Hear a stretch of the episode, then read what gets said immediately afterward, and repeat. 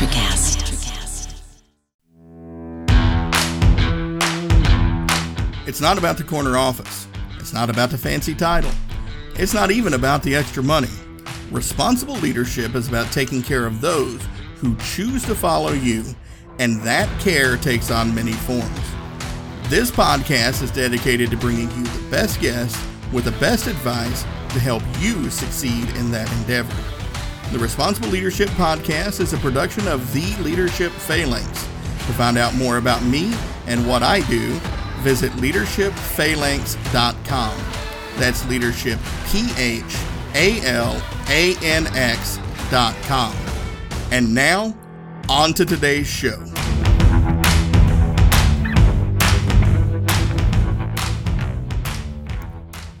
All right, listeners, hello and welcome to this episode of the Responsible Leadership Podcast. I've got an outstanding guest for you this week, like I do every single week on this show, Mr. John Robertson. John, thanks for being with us today. Actually, it's my honor, and I'm really looking forward to having a conversation with you, Earl. Oh, I am I am looking forward to having this conversation here, not only just because of those beautiful rich tones that we just heard come across the air there already, but because listeners, what I want you to know about John is uh, he is inspired and driven by his values. John acts as a facilitator, coach, and guide for his clients as they test, discover, and expand what they can do. He uses concrete, verifiable processes to help them achieve demonstrable, solution focused results. Remaining faithful to his passions and principles, John invests himself in his vocation without reservation. He provides spirit filled, insightful guidance that his clients use to amplify their lives and their businesses.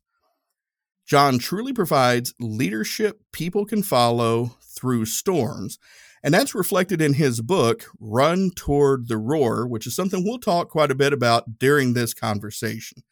But before we get into that conversation, I want to start you off where I start off all of my guests. When you hear the words responsible leadership, what does that look like to you? And as much as this sounds like I'm blowing my own horn, it's actually the way I believe leadership can be responsible. Number one, what are we passionate about? Because that pa- which is the premise behind the book, Passio Fidelis, but we'll get into that. The when we are for something, we're not always reacting to what a lot of people tell us, well, I don't like this and what they're against. So passion is what we're for, and that is our values. And that determines our authority. And the lowest form of authority is leadership, is a position rather. So the highest form of leadership is personhood and who we are. And so when I think of that term, the, the concept of responsible leadership, it is the person who knows what he or she is for and is to willing to walk that out despite the chirping from the stands, and live so that they finish well. Mm, I like that. I like that a lot. And that that that uh, Passio Fidelis that that really that really stuck out to me, and I, I do want to talk about that a little bit more because you know, as as United States Marine, you know, our kind of motto is is semper fidelis. Um. So you know, let's talk about that. That Passio Fidelis, like like what does that mean? Okay. Uh, you know, by the way, great. I'm glad you asked that question. But on a serious note, I actually was thinking of using the term semper fidelis, but a lot of semper fi, a lot of people know it as a Marines thing, and I didn't. Right. It's not about copyright; it's about the ethos behind it. Mm-hmm. Semper meaning always. Fidelis is the root word of fidelity, of faithfulness, of loyalty. Right. And in order to run toward the roar, in order to be able to thrive, in order to transform crisis, which can be change for some people, but in order to transform crisis into the opportunity, you and I have to know what we are going to be fidelis for faithful, loyal fidelity. And that is our values. And passio is the root word of passion. So when we determine our passio fidelis, what we are passionately faithful towards, that's what leaks out when we're in hot water. And that's how I refer to crisis or change. It's a hot water teabag moment. What's inside, if you want to find out what's important to a person or an organization, put them in hot water. What's yeah. inside always leaks out. Yeah. And and the theme of being a responsible leader, that whole premise of responsible leadership, it is being proactive beforehand to say, okay, when I'm up to my neck in alligators, what do I want people to see leak out of me? Not values posted on some website somewhere or what we tell people, but the real the real stuff. The you know what? If you ask me to choose between sitting beside the soccer pitch at one of my kids' games, not competitive level, just a normal quote unquote house league level, or attending a me- meeting, you might be sadly disappointed that I choose my kids. Yeah. Yeah. Uh, yes. And, and, and I love, well, I love, I love everything you said there because it, it, it reminded me, you know, and I've talked about this a little bit on this show before, but that that uh, I, I, like that tea bag analogy. I've heard you kind of mention that on on some of the shows I listen to. My my mm-hmm. listeners know I do my due diligence and and listen to guests' uh, other appearances on shows, and I I, I love that analogy because it reminded me of. Um, the the final stage of Marine Corps boot camp, we have to go through something called the crucible, the the purifying moment. Yes. Um, and and you know, for those who haven't heard or, or don't know the you know the gist of that is it's a you know three day event you march somewhere in the neighborhood of 65 miles over the course of those three days you get about three hours of sleep you have uh, one and a half uh, mres over the course of that three days and that 65 miles of marching but through that time frame while you're sleep depri- uh, deprived you're food deprived they put you through all of these mental and physical tests. And what they don't tell you at the time, and what you're not thinking about, because up until that point, everything has been about passing the physical and mental tests, is it's about how you react in the moment. They're judging you on, mm. on do you break down? Do you start sniping at each other? Do you start yelling and screaming at each other? They're, they're gauging that. How well do you hold up under that pressure and still problem solve and keep the team together and and look out for one another. That's the true test. And, what and a great, there's they're pouring the hot water on you at that moment. Yeah, well, what a great and I remember high school and university science. What a great visual of the crucible. Yeah. And and and that's one of the challenges right now is we live in a time where many people are more than willing to tell us what they don't like, what they don't agree with, what they're against. Crucibles define what we are for. Those hot water tea bag moments reveal what's inside. Yeah. And, and, and I, I, think. Sorry, go ahead. Oh no, no! I was just going to say, and, and I think that's the one thing that I really loved about your book, and I loved about the title of your book is is uh, you know, I, I, say this a lot on here because when I see a book design that I really love, uh, I've got to give it credit. And I, and you know, the the visual for the cover of this book, folks, um, run toward the roar, and you've got this lion kind of chomping on the roar. Um, but it was one of these things that we would say, you know, that we got kind of beaten our heads again, not just in boot camp, but all throughout our Marine Corps careers is courage isn't the absence of fear. Hmm. Courage is embracing the presence of fear and acting anyway. I, well, if we were in a different culture, I would say something like, Amen, brother, you preach it. And because uh, what you put your finger on, and that's where uh, I keep calling him Tom Collins, but that's a drink, the author of the book, Jim Collins. Yeah is in Good to Great. He quotes Admiral Stockdale, and it's that Stockdale paradox of, you know, we, we got some brutal realities to confront. However, we will prevail in the end. Mm.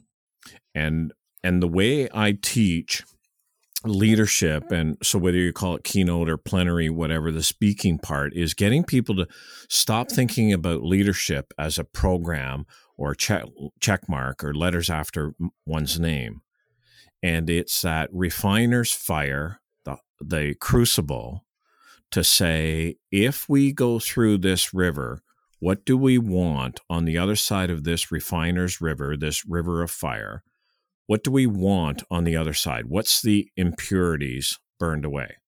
And as a useless bit of trivia, but it illustrates it perfectly. Do you know how they used to silversmith uh, smelt? I guess the process is. Do you know how the silversmith used to smelt silver? Uh, no, no. Tell me. So what they used to do, and I'm not a whatever geography, a geology type person. So whatever the product is that silver was in, they would put it in, to use your term, a crucible and fire underneath. And then the way it worked is all the impurities would burn to the surface, boil to the surface. And the silversmith would skim the, the gunk off the top. And after enough of that, it would the silversmith would let it cool down and look into the pot. And if the reflection was not perfectly clear it would go back into the fire and burn away more impurities. Hmm.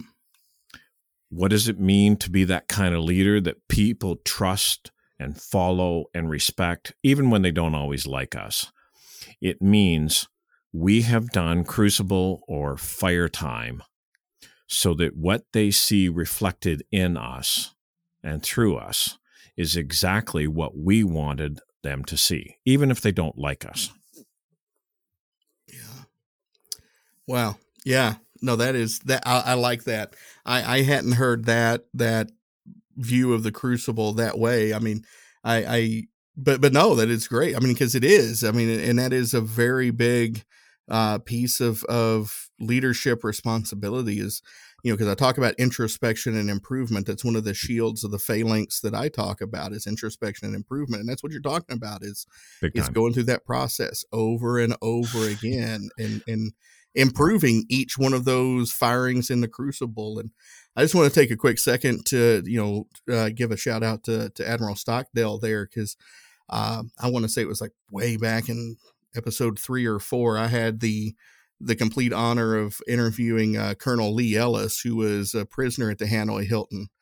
And okay. I think Admiral Stockdale is maybe the most underrated leader uh, of the last hundred years that hmm. sadly too many people know nothing about. Well, and isn't that, I mean, this is a perfect illustration of that whole ethos around leadership because that whole Vietnam US dynamic. What I'm not getting into it, but there's such polarized perspectives on it that when we have people of incredible caliber that are not Chuck Norris or Rambo or any of these people, right? That there is a quality that those environments reveal. I mean, we can go back to World War II with uh, what's his name, Winston Churchill. Mm-hmm. You know, he was kind of a nobody go back hundreds of years and you get a Lincoln, Lincoln who failed numerous elections became president. Right. Well, uh, go back to George Washington. George right? Washington. I mean, yeah. He, he was a failed military commander until he su- succeeded. and and what you're putting your finger on in those analogies is as a leader that I want people to trust, respect and follow me. I have to define what I am for, even if nobody notices. Right. And and right now, that's a huge stone in the shoe for so many leaders. And and I mean, Earl, let me just put it out there. Question that I ask, and I ask it every time I can, so I'm going to do it to you. How do you want people to describe you non physically? Yeah. I, you know, Uh, that's a great question, and and I, have I've had people ask me that question before, and and I boil it down to one word for for me. That one word is integrity. Hmm. That that that's how I want people to describe me. If, if I if if they said nothing else about me and they said Earl had integrity, I would be a happy person. And and this is where we're kind of reading off the same song sheet or singing or whatever it is, but off the same sheet. Because if we look at the etymology of the word integrity, it comes from the Latin, and I'm not a linguistic person, but it is a number that is only divisible by one, and it is self. It is that, hence why we have successive integers. And, you know, a person who says one thing and does it is that kind of leader that, you know what? I know you got my back, even if I don't want to do Friday night pizza and wings with you. Right, and that's that that is. I love the way you put that because that's exactly what I've said to people. Like I've I've had people ask me before. It's like Earl, what do you think? And and my response is usually like, okay, before I answer that, do you really want to know what yeah. I think? Yeah, because it may not be what you want to hear, but it's what yeah. I think you need to hear. Absolutely, and uh, and so th- this goes to and so what happens with crisis or change and and part of why I use those two terms together is change can be a crisis for some people. Mm-hmm. But one of the most important themes to be mindful of is the event is never the real crisis. Yes. And I can go, and I'm not anything close to your training, but I can go to most of the, you know, military personnel I know. Their definition of crisis is way beyond the general population's like they're not even on the same book when it comes to what qualifies as a crisis. And well, go ahead.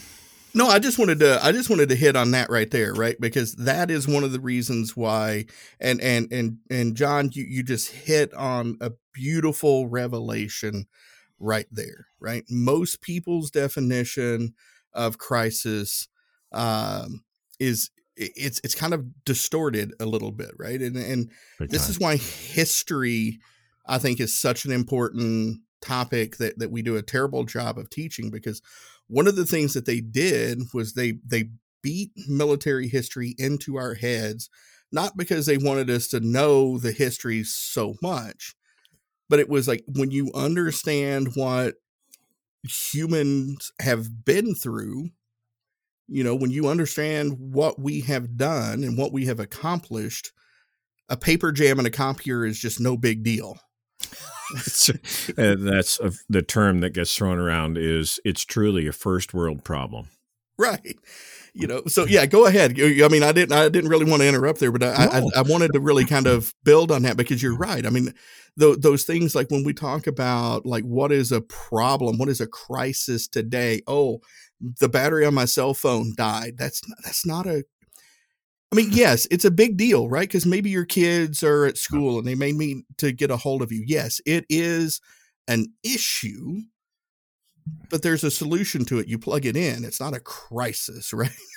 and and so the easiest way and I, to teach around crisis, there's four elements that I point out to people. Number one, it's unexpected. Number two, it's a threat to our goals. And number three, it impacts our norm. Those are most people's definition of a crisis. But it's the fourth one that sets it apart. And the fourth factor or element of crisis is that point when the status quo is no longer an option and change has to happen. Mm-hmm. And if change is not required, then it's just a failure. Yeah. Yeah, go deeper in that because because I like that. Go go mm-hmm. deeper into that. If change is not required, it's just a failure. And and so therefore, if I you and I whatever, if we want to set up a potato picking farm and you know, we try and get it set up and we get the rows done and we get the hills done and we get everything planted. And for whatever reason, it fails. Okay, well, we tried it, it didn't work. On the other hand, if you and I do all the same thing and we fertilize, we weed, we prune, we do all the things that are required, and it doesn't work, then we can step back and say, okay, what was it about this potato stuff that didn't work? Okay, well, we're trying to plant it in a culture, uh, sorry, in a climate that doesn't support potato growth. Therefore, change is required.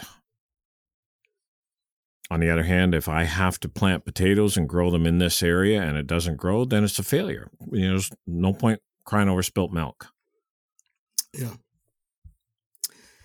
Yeah. I um so I I worked with I, I like that analogy because I remember there was uh I live in Indiana and at one point in time I lived in the northern part of the state. And what a lot of people don't realize is in uh, southern Michigan on the western coast on Lake Michigan, there's a significant number of um, orchards along the coast. Hmm. And uh, there was this one farm. They they grew a particular type of peach. I don't remember what type of peach it is now. Um, but there was this one year they had an early frost come in, and it wiped out something like 70, 80% of the orchards and they were going through the process. The farmers were going through the process of um, applying for aid, but there was this one farmer. He refused to to apply for aid, and the other, it was holding up the process for the other uh, the other farmers, right? And so it, it turned into this whole big deal where he was interviewed, and one of the reporters asked him, says. Uh, I think his name was Herb Teichman, if I remember right. I said, Herb, why are you not going to apply for aid? He said, Look, he goes, It's this simple. He goes, We know the business that we're in, we know the dangers. He goes, If I go to the horse track and I bet on the wrong horse, I don't get to apply for aid to get my bet covered. Hmm. wow. and he goes, yeah that yeah and they, that was it it was that simple for him like he he he knew the dangers of of the profession he chose and for him that was just the cost of doing business was this this this orchard getting wiped out he didn't understand great, that what a great visual of responsible leadership earl yeah you know like think about the ethos behind if i'm only going to try things that number one can't fail but if it does fail i'll get whatever VC funding or some kind of aid. Go back to what is real courage? What is real responsibility? What is the crucible? Yeah. Yeah. And and that's the key behind reframing crisis as an opportunity crisis can be that opportunity to say, okay, what was is not an option. Do I take the best and forget the rest? Can I go back to your what you were sharing? Can I learn from history? What have other people done? Because I'm not the first person who's ever tried to do this ever. I might be differently in how I'm doing it, but I'm not the first person. what can I learn from history? And then when I get a Charlie horse from these moments, what am I going to do to define a refinable new norm? Hmm. Yeah. I mean those are those are outstanding questions. Those are outstanding questions for people to to to think on and and I think that's a I think that's a good point of of contemplation uh, to take a quick break and uh, pay some bills and we can pick up on that moment on the other side of the commercial break. How's that sound? Perfect. There we go. All right, folks, we're going to go uh, into commercial break here real quick, and we're going to be back on the other side and continue our conversation with John Robertson.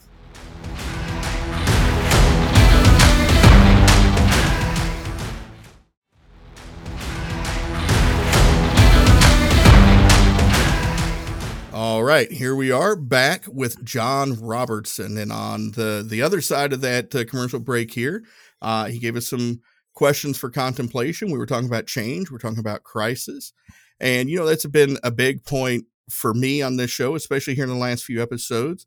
And uh, a quote that I've shared quite a few times goes unattributed, and I'm not sure if you've heard this one or not, John, but it goes, "Change is changing faster than change has ever changed before."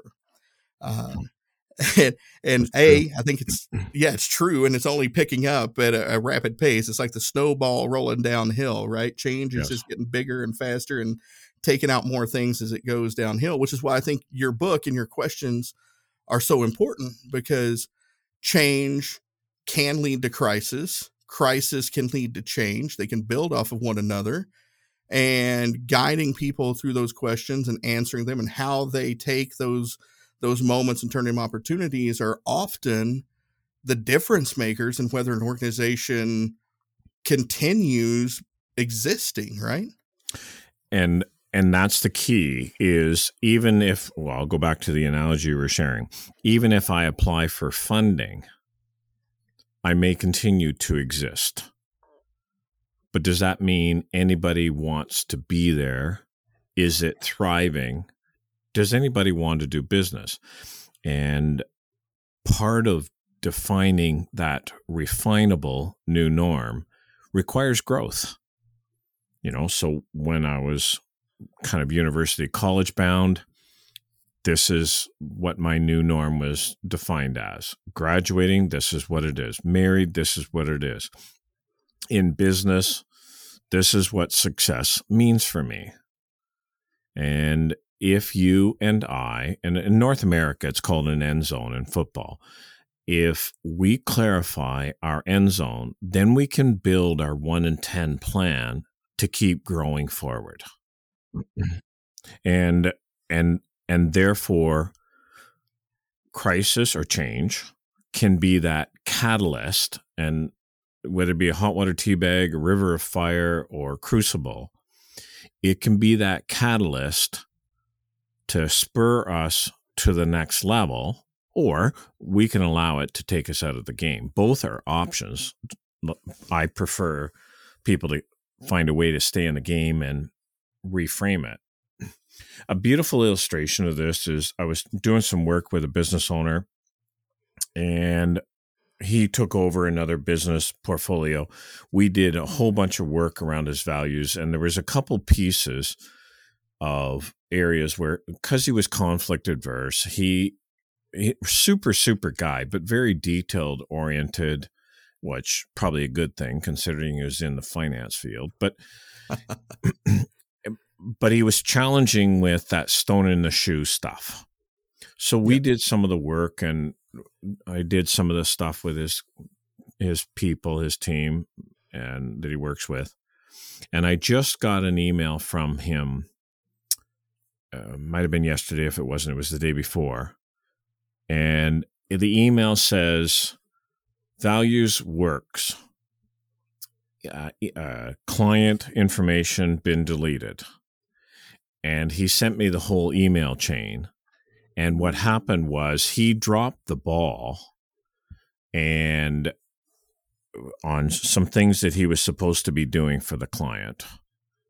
And he wore it instead of doing the yeah well you know there's another outstanding invoice and he started walking through all the various factors. None of that came in and this is what happens with crisis or change. We start to look for what's called the causal effect. This happened therefore that happened. This was done therefore it impacted us. This and we look for that cause and effect. He totally turned the table and he said, You know what? Regardless of how we got into this position, I will waive the rest of the invoice. I truly apologize for the breakdown in communication. Here's what happened from our end. One of our values is transparency, and I totally apologize for how we dropped the ball and how obviously it has come across to you. I am sorry. I respect your right if we're not the kind of group that you want to continue to do business with. Let us know. This client came back and said, Appreciate you waiving ha- the other half of the invoice. As for not doing business, you're actually the exact type of business we want to do it, work with. I have actually connected a couple of my other senior directors on this email, and we look forward to following up the work with you. Yeah. It's it, it, it, Earl, it is so refreshing when the person that we meet is the one that was described. Yeah. Well, you just described, and this is the thing that I, I talk a lot about too, is is the power of of ownership, mm. right? Um, you know, a lot of people, and I've I've I've talked about this early on. I used to do uh, when when I first started the podcast, I wasn't so lucky to to be able to get interviews uh, lined up to do shows every week. So I, I did story time uh, in between, and I, I shared um, the the Apollo One uh, story. Uh, the have you ever heard of the Kranz dictum? No, I have not. Oh, it's a beautiful story. Like I, uh, so well, it's a tragic story, but it's also beautiful with what we're talking about here because is the uh, following the Apollo One mission disaster where uh, the three astronauts lost their lives because the capsule uh, got engulfed in flames. Gene Kranz was the flight director of of that flight. Um, and long story short, immediately after, so that uh, that that disaster happens on Friday. Monday morning, he comes into work and he pulls everybody in and he gives them this this speech that became known as the Kranz dictum and and the the synthesis uh, the shortened version is he says look he goes I don't know what the investigations are going to find but I know what I find we were at fault this is where we messed up. These are the things that we did that led to this disaster. And these are the things that we are going to do to ensure that it never happens again. Right? Hmm. This is like the next business day. Well, lo and behold, the report comes down, and everything he had already identified were the things that they identified. And he had already fixed everything and made other improvements along the way. And so when they were looking for the the proverbial scapegoat, there was none to be found. And always like make this connection there because think about this for a second. Had he done what most leaders would have done in that situation, you've got loss of life, you've got a really cushy government job, you you're in a cutting edge field at the time that's very high profile because these folks were rock stars at the time, right? Yeah. It'd have been very easy for him to be like, okay, let's just see what happens and kind of skirt around it and not hit this thing head on. Had he done that, there's a high likelihood that the Thompson committee comes back and says, hey, this is where you screwed up. You've done nothing to fix it. You're fired. Yep. Fast forward to Apollo 13.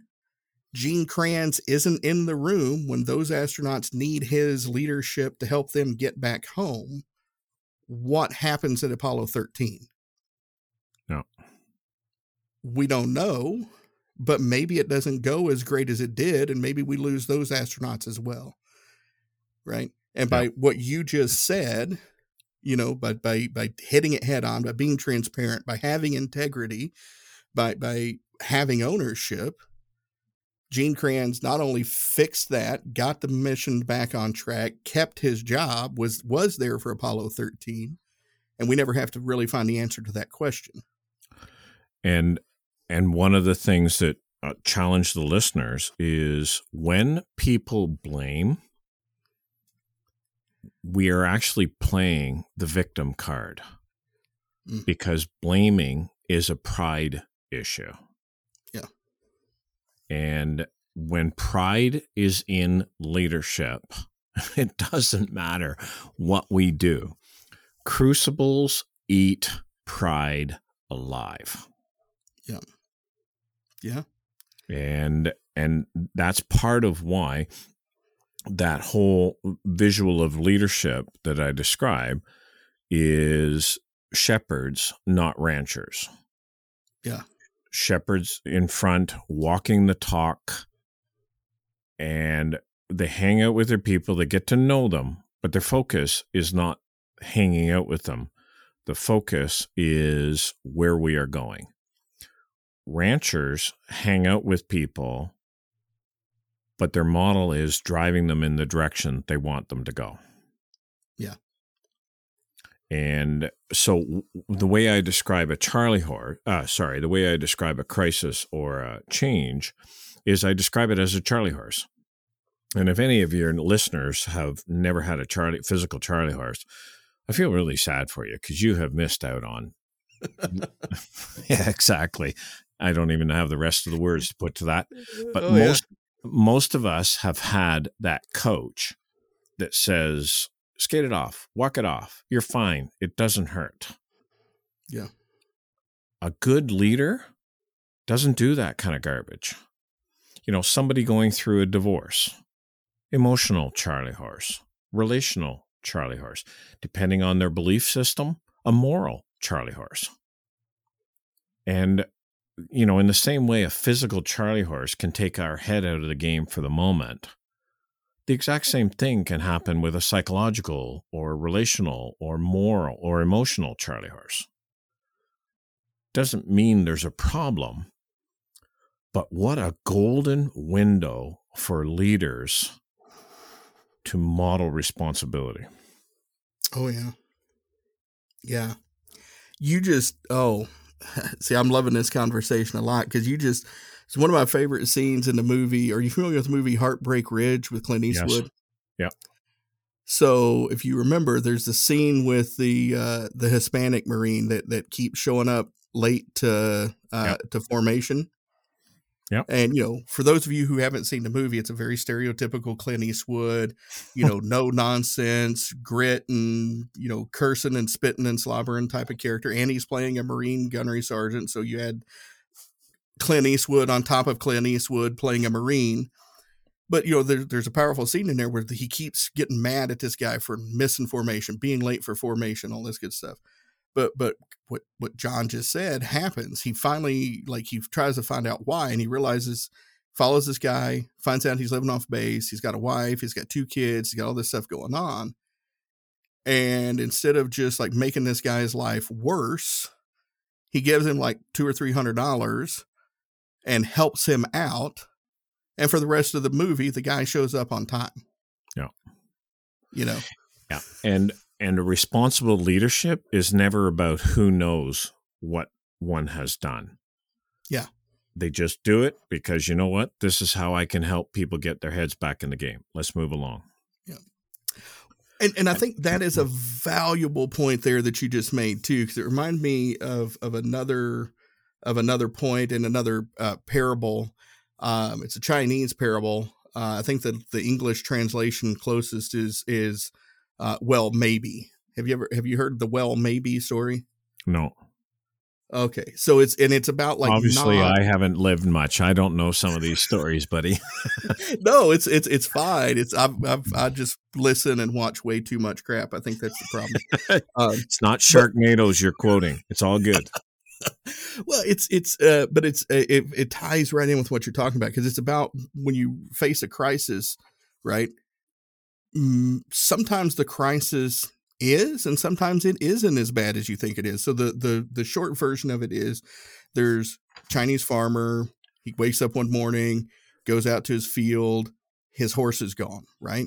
And for a chinese farmer at the time horse this may as well have been like you know a, uh, a big john deere tractor right? This was his tool of his trade well, the villagers come by, they see the horse is gone, and they're like, "Oh, we're, we're very sorry, your your horse is gone." And he just uh, uh, they're talking about how terrible of a thing this is for him. He just says, "Well, maybe." I think that's an odd reaction, like your livelihood just mm-hmm. ran away. Well, later that night, horse comes back and's got like three other horses with him. Next day, the villagers come by and they see now all of a sudden this guy's got four horses and they're happy. They're like, oh, this is such a great thing. Now you've got four horses. This is great. And he says, well, maybe. Next day, his son's out and he's trying to break the three wild horses that came with his came back with his horse and his son falls off and breaks his leg. You know, this is pre-medicine, uh, modern medicine. Villar's like, "Oh, this is such a terrible thing. Your son has broke his leg. He's going to be lame and all this good stuff." And they're giving all these condolences. And the farmer is like, "Well, maybe." Next day, war has breaking out across China. The Chinese army comes through and they're conscripting all of these young men to go off to war. And his son can't go to war because he's got a broken leg. Right. Hmm. And so through this series of, of events, you know, he's had these highs, he's had these yeah. lows, he's had these crises, he's had these uh, high points, but everybody else has had this emotional roller coaster, and the farmer has just been like, well, maybe. Let's just see how it plays out. I'm actually probably going to use that story just as an FYI. And one of the things that you put your finger on is the Serenity Prayer by Reinhold Niebuhr, but it's the AANAGA prayer. And that is change what I can, accept what I cannot, and the wisdom to know the difference. Yeah. And and in order for us to thrive, we have to define what that means. And it doesn't matter to me what it, what game we're talking about in any sports. The minute the experts in the stands, the media, anybody else starts to define what your team should be, Earl, and if you start listening to their definitions, you're already out of out of your game. Yes. And there was a great, um, I can't remember the name of the book, but they talked about a study of uh, the, the fear of failure, and they used the study of fourth downs and short. Mm. And they were actually talking about most coaches, even though the odds are in their favor to get the fourth and short, the fear uh, is more of what the stands in the media will say if they don't get it. Oh. And and to be responsible, to be that kind of leader means okay, what am I for? And to be fair, you know, if the goal is for more toys, more titles, more possessions, whatever you want me to call that, more trips, that's fine. But don't expect a lot of people to be wanting to be around because they're just a rung in in the ladder. Yeah. And and to use dark humor, a funeral home director, one of mine once friend said, "Don't ever forget, John. Where there's a will, there's relatives." I like and, that. And you know, and I want people at my funeral for more than my will, which isn't going to be a lot, anyways. But it's that investment mindset. Who can I invest what I do really well at? Who can who can I encourage even if nobody knows that I'm encouraging them? Who can I come alongside of and say, and kind of while the critic is whispering in the other ear, I can whisper in their ear saying, you know what? We've got this. It sucks, but we've got this and reframe that crisis change to be that opportunity. Because if you travel with your family, whoever you are, so in this case, Earl, but if the listeners, if you travel with family or friends, most of the stories that we end up telling come from the trips that are not out of the brochures. Yeah. They're the ones that you know, I was telling a friend I was doing some training last week, and this person was saying, "Well, we're looking forward to going to Jamaica," and I said, "I've been there." Oh, well, we're looking forward to scuba diving, and I said, "No, I've done that." Oh, how'd you enjoy it? And I said, to your comment, Earl, do you want me to tell you the truth, or do you just want me to tell you what you want to hear? no, no, no. Tell me the truth. Well, our dive boat sank and we oh. were about half an hour, 45 minute boat ride off the shore, off the coast. Oh, no. Oh, yeah. and obviously, the fact I'm having this conversation with you means we got rescued. But that process and what's the stories that we talk about? Not if we had done the perfect dive and everything had gone smoothly, but watching how people unravel on a dive boat. We all had They're called BCs, buoyancy compensators. So right. we could all float.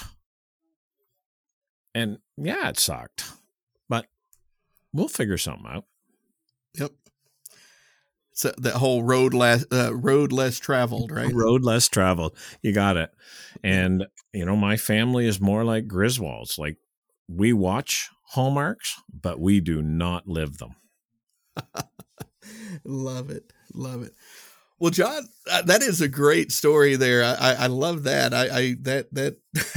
I mean that that's not necessarily a Hallmark show. That that goes back to the Sharknado no. thing there. But um, yeah, we've been chatting here for about 45 minutes or so here brother and then time has just flown by um, i'm kind of curious is there anything we didn't get a chance to touch on that you want to leave listeners with before we close out here i'm just i would really and we mentioned it but i'm just going to bring it home is be the responsible leader that people need you to be. Define what you are for. Define what you want to come out in that hot water tea bag moment in those crucibles before we get caught and know what you're for because that is the key for you as the listener, for you and I, Earl. That is the key for you and I to finish well. Mm. I like that. I like that a lot. Um, and listeners, take that to heart. That is that is a great nugget to take away from this conversation and and and write that down, post that somewhere in in visual range so you can uh, uh, you can keep that in front of you at all times because I think that is a great piece of advice. Um, so, John, people want to find out more about you, find out more about your services, what you do, maybe have you come talk with their organization. They want to find a copy of Run Toward the Roar. Uh, what's a good place for them to do that? So, in reverse order, Run Toward the Roar is on Amazon and you can get it in a format that works for you. It's Run Toward the Roar Transform Crisis and Change into the Opportunity to Thrive or you can go to runtowardtheroar.online. For the work that I do is fortlog.co, F O R T L O G. Fort, you need a safe place in the frontier. You got to know where you're going. And a log is a journal to help others sail the seas because there's no point going there alone. .co, because I work with people, colleague, coach, collaborator, and hence the dot .co and just shoot me an email john at fortlog.co website is fortlog.co landing page for this podcast fortlog.co forward slash the responsible leadership. Fantastic. I love that. We'll get those uh, links in the show notes. So those are just a click away for the listeners and I highly recommend grabbing a copy of Run Toward the Roar. A lot of great uh, input in there. A lot of it we've discussed here, uh, but a lot of it we didn't even touch on. Uh, we didn't even get into the ABCs and all that good stuff. So there's a little nugget for enticing you to go get the book to find out what the ABCs are that John talks about. Um, John, I just want to say thank you very much for writing the book uh, taking on this project, really helping people uh, handle crisis uh, a little bit better. I think that's such valuable work that you're doing. And just thank you for being uh, who you are, doing the work you're doing, and being an outstanding guest on this episode of the Responsible Leadership Podcast. And Earl, I want to say thank you to you for this kind of work that you're doing, getting people to think about their thinking but I also want to thank you for being able to answer the question, that non physical descriptor. And I love the way you used one word. So thank you for that. Well, all right, folks, there you have it. Another great show about responsible leadership. I really appreciate you listening, and if you have any feedback for me, please reach out at earl at leadershipphalanx.com. That's E A R L at leadershipphalanx.com. Thank you for rating, reviewing, subscribing, and sharing the show so these messages can spread further and make a bigger impact. With that, I look forward to speaking with you again in the next episode.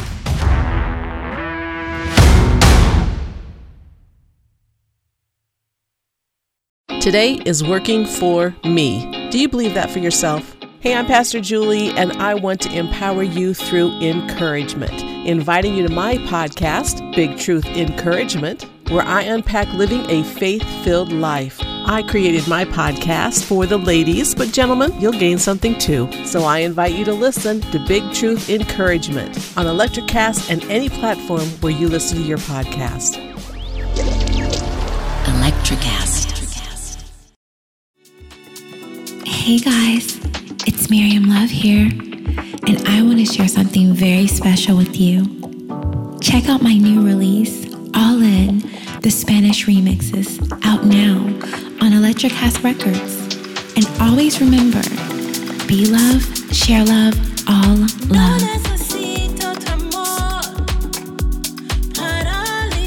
Available now wherever you listen to music.